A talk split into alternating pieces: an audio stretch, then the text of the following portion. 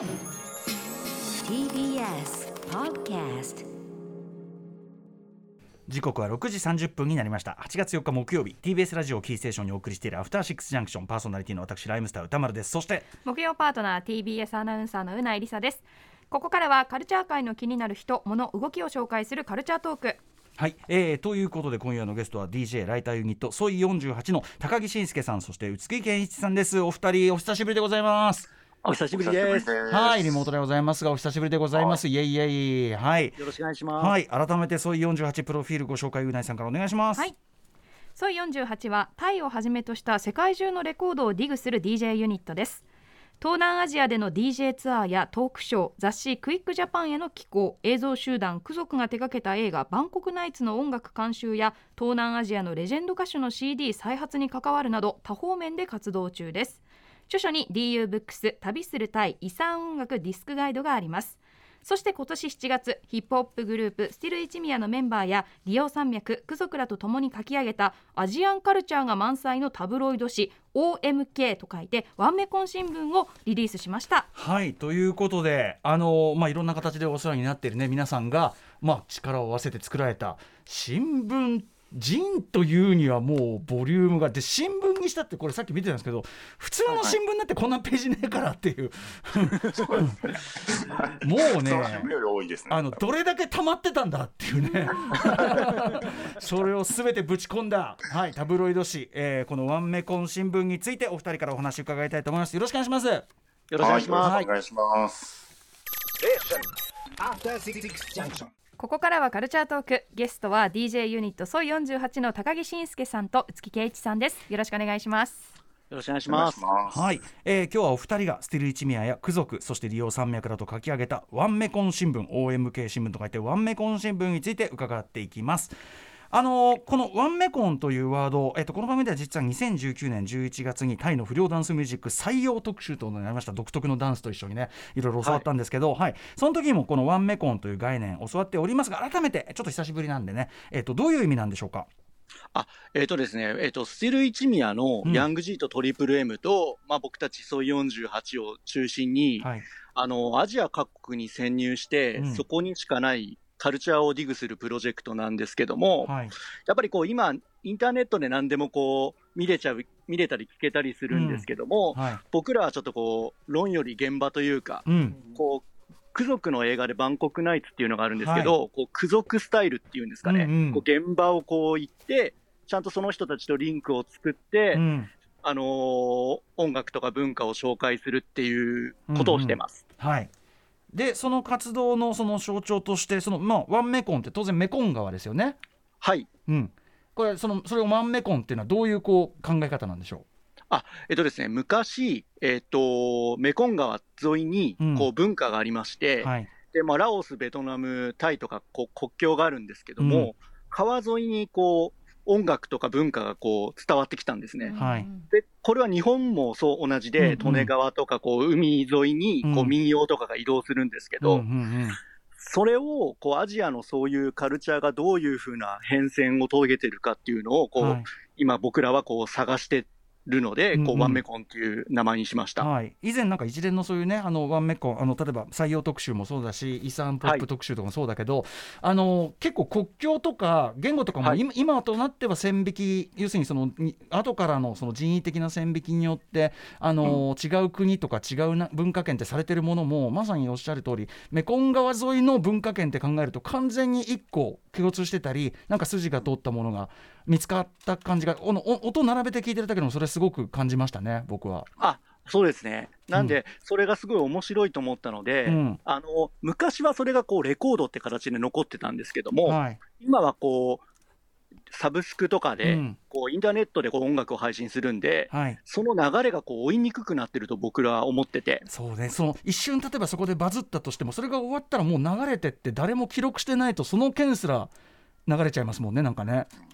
あそうなんですよ。なんで、あのまさしくあのヒップホップのサンプリングネタを探すようなことを、うんこうインターネット上でやってるっていう感じですね。なるほどなるほど。はい。はい、で、まあ、もちろんインターネットでいろいろね情報収集できる時代なのはすごくいいけど同時に先ほど言った現場にねこうとにかく行って人と人とがつながってっていうク族イズムがぶっちゃけここそのこの番組でいろいろその特集していただいて以来あのコロナが当然あって、はい。なかなか叶わなかったんじゃないですかそれが。そうなんですよ。それで、えっと、まあ、その、昔取りためてたものと、うんあと、これ同じことをこう日本でやったらどうなるんだろうって思って、ほうほうほうこう日本のトピックがすごい多くなってるんですけども、うんうんそれであの今回、新聞という形でリリースしました。要はまあ現場に行っていろいろその何かこうムーブメントを起こしたりそこにリンクしたりが難しいんだったらもう今まで溜め込んだやつをもう全部出してで一箇所にまとめて全部煮詰めて形にすんぞみたいな、そうですね。うん、そうですね。このだからねあの持ち寄り具合がね、みんなどれだけあの情報もそうだしなんていうの？出したい欲いろいろ出したい欲がどれだけ溜まってたんだよってすごいボリュームになりましたね結果としてね。そうなんですよ。で、文字制限とかをしなかったので、結構みんな書き手が好き放題書いちゃって、うん。デザインがすごい大変でした。うんうん、いやでもねあの毎どのページもなんていうかそれぞれ違う方向でこんななんていうの突っ込んだ話してる記事は載ってないっていう感じでもうめちゃくちゃ多分その分これ字小さくてちょっと老眼世代にはなかなか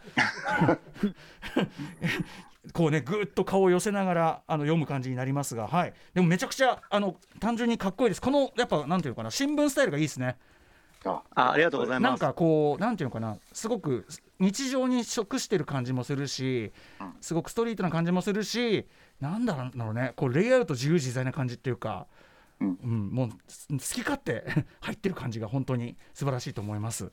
はい、ということでちょっとめちゃくちゃいっぱい記事が入ってるんでぜひお二人からですねこの OM 新聞あのワンメコン新聞に掲載されてる中からちょっとおすすめの記事、まあ、もちろんすべて読みどころでしょうけどもちょっとあのピックアップしていただきたいんですが、えーじゃあ高木さんからお願いします。あ、はい、そうですね。まあ、ちょっと昨日昨晩だいぶ悩んだんですけど、うんあなんか僕のおすすめは、まあ、地元の兄貴から再生回数もう数億超えのスターラッパーまで網羅したはい111人のミュージシャンを掲載したはい遺産ヒップホップレゲエマップっていうのがあるんですね。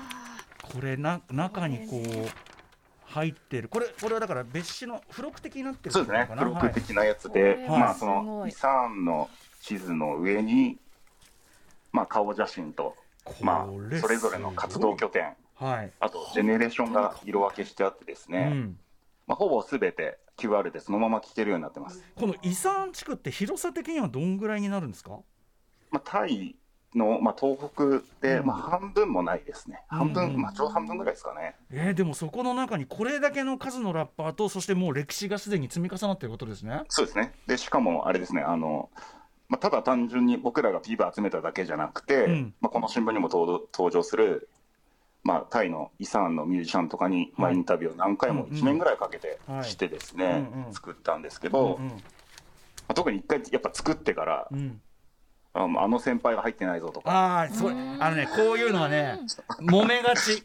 揉めがちよ。揉める揉めがち。バランスね。バランス。これ絶対イサンでバズるからこの若手を入れろとか、うんうんうん。やっぱもう怖い兄貴たちが、はいは なんかいろいろ言ってくるねじ込んで。そうですね。やっぱ、うんうんうん。まあで本当にでもそれ載せていいのかとか、うんうんうん。まあ、この価値あんのかこの人はみたいなまあ、そういうのとか、まあ、僕らのメコンドチェックとか、うんうん。他のアーティストに確認取ったりして、まあ、結構時間かかったって感じですかね。えー。でもこれあのマップとマップとこうなんていうかな歴史があのい一目で分かるのも面白いしあと横にあのなんだ QR コードうん。が載っててこれアクセスするとそれぞれの音源にアクセスみたいな感じそうでですすね。か YouTube にそのまま飛べるようにめっちゃ親切。やべえだからさ新聞っていうものすごいこうローテクメディアでありながら、うんうん。それと超ハイテクなんかインターネット区シーンがさこうリンクしててめちゃくちゃなんかいいっすねなんかね。あいよかったです、はいありがとうございます、スマホ片手に見るって感じでね、そこはちょっと気を使ってもう本当になんかもううないさんの家にあってもギリギリ大丈夫みたいな。ギリギリって。でもおしゃ おしゃれな何か見本る。当におしゃれですよね、うんうん。うんそのデザインも含め、ねお友達に「えリサね。これ何?」いつえイサンのラッパーの イサンラッパーマップ。おしゃれなポスターかと思ったら、うん。あと裏にこう載ってるこれ漫画が現在調査中。バンコク工業学校物語これ漫画何ですこれ？どうやって調査してるんですかこれ？あのスティービー・チミアのトリプル M が書いてるんですけど、はい。あの人もともと昔漫画家やっていたんで、うん。漫画を描いて、あと、まあ、このラジオにも一回出たことある、はい。13っていう、まあ、僕らのこのワンメコンうん。の最高顧問であるイ・サンジュンのラッパー13が監修した漫画です。これ何？そのバンコクの工業高校でいろんな人たちがいるのがそうですね。なんなんていうの？こう牛島君とヒップホップあの家系図がこう一緒になったようななんか。しかも結構内容がだいぶハードボイルドでね。銃とか出てきます。ていうかこんなこと本当にあんのみたいなね。クローズどころじゃないんだけどみたいな。そね。そこはやっぱリアルラッパーなんで。すごすぎ。はい、というね、えー、イサンヒップホップレゲエマップおすすめ高木さんのおすすめでございました、えー一方はい。内木さん、えーおすすめ記事。まあどれも本当にどれも面白いですけど、えー一つあえてあげるなら何でしょうか？えっと、利用山脈、あの民謡の DJ ユニットの利用山脈が書いてくれた、うん。あのー現現代の老作歌、騒ぎ歌、シャンパンコールを追ってってコラムがありましはい、てシ、ャンパンコールってあのホストの方とかがいるやつですよね。あそうです。う。ん。で、あのやっぱ海外に行けなかった僕ら、あのうん。こう街に落ちてる音楽をこう掘るっていうので、はい。こうストリップ劇場とか、うん。こう大衆演劇とか見に行ったりしてこう、うんうん。現場はどういう音楽かかってるんだっていうのをこう掘ってたんですけど、はい。その中で一番こう興味持ったのがシャンパンコールで、うん。であの泉州って言って南大阪にある泉州っていうエリアがあるんですけど、はいはい。はい、そこで、あと、だんじり祭りとかで、こう、使われる、池ちゃんっていうアーティストの、欅の神っていう曲があるんですよ。池ちゃんの欅の神？ほあの、大輔花子さん、漫才師の大輔花子さんのお弟子さんなんですけうども、へえうんうんこの欅の神って曲が、うんうん。あの、添右衛門町、大阪のホスト街の添右衛門町でシャンパンコールになって、はい。で、そっから、こう、その大阪のホストクラブが、うん。えっ、と、東京に来た時に、歌舞伎町に来た時に、その、はいし欅の神が伝えられたんですよ。今後ろに流れてるのがこの欅の神か。そうなんですよ。なので、あの局地的に、うん。えっと泉州エリアと、えっとうんうん。大阪南の宗右衛門町と歌舞伎町のもうアンセムチューンになってるんですよ。なるほど。しかもそれはねそのお酒をみんなで盛り上がって飲むというもうなんていうのドメスティックドメスティックパーティースタイル。そうなんです、そうなんですよ。で、これがやっぱりこう、こうなんていうんですかね、インターネットじゃ分かんなくて、こうんううん。ちゃんとこう曲、こう歌が移動してるのがこう うんうん僕らには見えたので、はい。それがすごいこう、昔の民謡を掘ってるような感じですごい面白かったんですね。しかもそのなんか民謡とかさ、まあ、温度とかもそうだけどなはい。んかね、要は要はその当時のパリピたちがさこう、はい。上がるスタイルをその研ぎ澄ましていった結果のものなわけだからはいまあ全く現代のそれは本当そうですよね。そうなんですよ。しかもこの曲の面白いところは、この曲が長いんですよ。えええ曲が長いんで、シャンパンコールの中でも結構値段が高い。あ部類に入るんですよあーなるほどねでかいのを飲んでんだこれ。ううんんうんうん。はい。そっかあとですね、コロナの関係で、うんえっと、結構皆さんこうよ、夜のし、えっと、職業をされてる方が結構時間を持て余してたんで、うんうん結構こう、SNS 上にはいそういう動画とか、はいはい。こうこういうのが、要は、歌舞伎町に行かなきゃ見えないものがうんうんうんうんうん。こう出だしたんですよ。そうか超ストリートアンダーグラウンドカルチャーだったものが見やすくなった、うんうんうん。で、それがもう面白くて、で、去年、その、これが好きすぎて、あの、ホストクラブを借り切って配信パーティーやりました。めっちゃ金かかるじゃないですかそれ。へ ちょっとあの、いろいろ協力してもらって、え一時期あのユーザーロックがゆうちゃんがあのシャンパンコールすごい興味持って、なんかあ割とディグってた記憶がありますけど、うん。まあ多分感覚としては同じことだと思いますねそのね。多分、ヒップホップと結構同じだと思います。うんうんうん。あのこううんうん。どっかのニューヨークのものがこう行って南部に来てとか、ブルースとか掘ってる感覚に結構近いと思います。うんうんうん、しかももう本当に現場も現場現場で機能する。しかもそれがさ結構なんつうのそうおっしゃってたそのな長さが値段感と一致してるとかマジ 想像もしてなかったです今まで。確かに。結構、一曲がめちゃくちゃ高いですからね。高いよね。本当だよね。サブスクどころじゃないっていう。う。ん。へえそれを研究されてる、えー、とコラムなんですねこのねリオ山脈さんの。あ、そうです。はい、えー現代の大作歌騒ぎ歌シャンパンコールを追ってという記事も載ってたりしますこれあと本当にでも今挙げたの本当に氷山の一角もいいとこでなんかめちゃくちゃいろんなストリップのあれとか そうですね。ストリップ、あとゲーム、うん。日本酒、あと金カツとかも入ってます。え何？金 金活。活金活？出会い系アプリを使ってタイ人が向こうでどういうことをしてたか とかあとまああのねあの佐藤さんのリオサム佐藤さんのあれ NBA となんかこあうヒップホップのねしかもその最先端の動きの話であるとかはいなんかヒップホップカルチャーの面ももちろん押さえてあってしかもなかなかあの意外と日本のメディアとかでは言及されないような部分はやっぱりわずねちゃんと掘ってて。それがしかもこの超紙新聞タブロイド紙っていうめちゃくちゃこうなんていうのかなめちゃくちゃ原始原始的っていうかさ、うん。一番こうね。肌に近いものになってるっていうのがやっぱ面白いなと思いネッますね。トの記事とかではなくこのそうそうそうそう。新聞という形で。うん、やっぱりそのどどんなこう細かい観察情報でも残しとくこういう字とかそういう形でそれがすごい重要っていうことですよねきっとね。あ、そうです。うん、物理的に残しとくというか。そうですね。やっぱりあのーうん。うん、誰かがもう5年後とか10年後とかに掘り起こしてくれて、はいまた僕らみたいなことをやってくれる人が出てくるかもしれないので、やっぱり残しておきたいですね。これちなみにでもあのワンメコン新聞ボリューム1ってことなんで一応続けていくつもりなんですか？